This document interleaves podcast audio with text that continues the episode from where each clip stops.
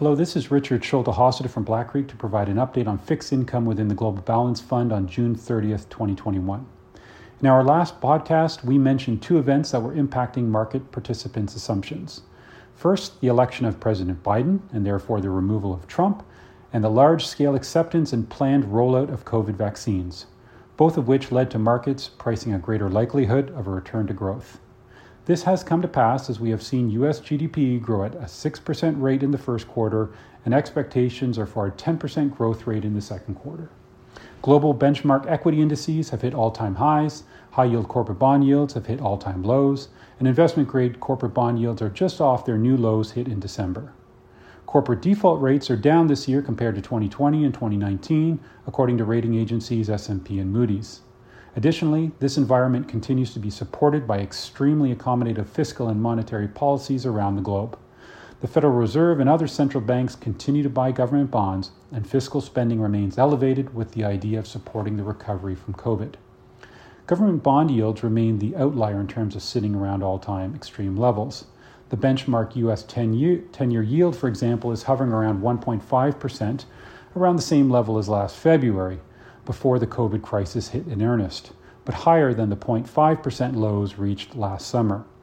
There are still $13 trillion of negative yielding debt globally.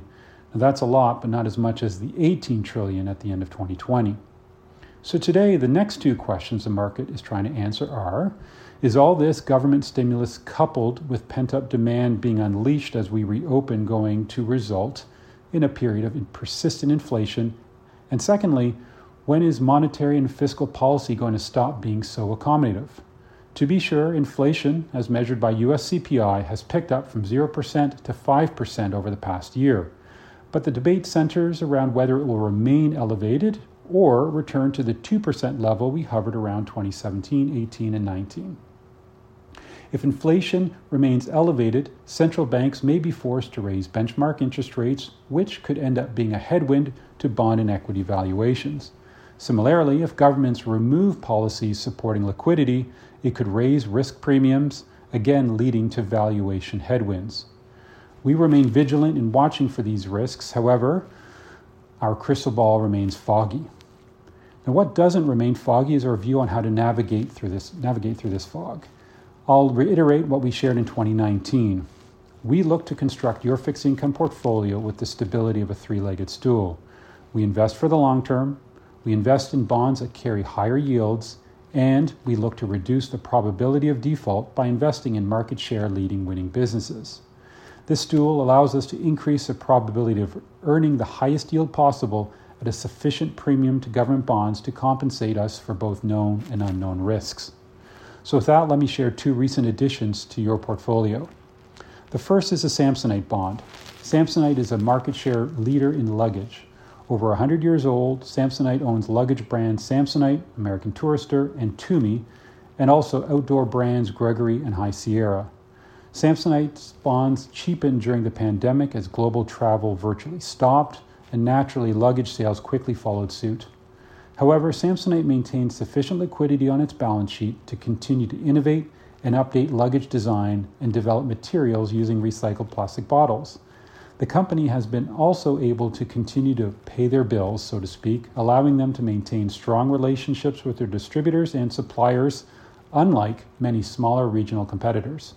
So, as we reopen and consumers return to travel and have an occasion to purchase new luggage, we expect Samsonite to be offering a product range that is new and innovative, while there will be fewer competitors offering less newness. We expect Samsonite to deleverage and meet all their debt obligations. A second edition is a bond issued by Rackspace Technology. Rackspace started as a data center hosting company. As Amazon, Microsoft, and Google began to dominate this space, Rackspace was unable to compete. So in 2016, Rackspace was taken private and restructured into a company focused on offering software and consulting services to companies who wanted to move their IT infrastructure to the cloud using the product offerings of Amazon, Microsoft, and Google. So Rackspace pivoted from being a competitor, competitor of these technology behemoths to becoming a partner. Today, Rackspace works with these cloud partners to create cloud solutions, allowing businesses of all sizes around the globe to take advantage of the scale, technology, and power of the likes of Amazon Web Services and Microsoft Azure. The pandemic has forced many companies to rethink and reinvest in their technology needs and infrastructure, and Rackspace is at the heart of this trend. We expect revenue and cash flow to grow and their credit, fo- credit profile to improve. We continue to scour for fixed income instruments with properties of high yields and low probabilities of default thanks to being a winning business. So thank you for your continued support and have a great summer. This podcast is provided as a general source of information and should not be considered personal, legal, accounting, tax, or investment advice, or construed as an endorsement or recommendation of any entity or security discussed. Investors should seek the advice of professionals prior to implementing any changes to their investment. Certain statements in this podcast are forward looking that are predictive in nature, depend upon, or refer to future events or conditions. Forward looking statements are subject to risks, uncertainties, and assumptions that could cause actual results to differ materially from those set forth. Although the forward looking statements contained herein are based upon what CI Global Asset Management and the portfolio manager believe to be reasonable assumptions, neither CI Global Asset Management nor the portfolio manager can assure that actual results will be consistent with these forward looking statements. Certain statements contained in this podcast are based in whole or in part on information provided by third parties, and CI Global Asset Management has taken reasonable steps to ensure their accuracy. Market conditions may change, which may impact the information contained in this podcast. Commissions, trailing commissions, management fees, and expenses all may be associated with mutual fund investments. Please read the prospectus before investing. The indicated rates of return are the historical annual compounded total returns net of fees and expenses payable by the fund, including changes in security value and reinvestment of all dividends or distributions, and do not take into account sales, redemption, distribution, or optional charges or income taxes payable by any security holder that would have reduced returns. Mutual funds are not guaranteed, their values change frequently, and past performance may not be repeated.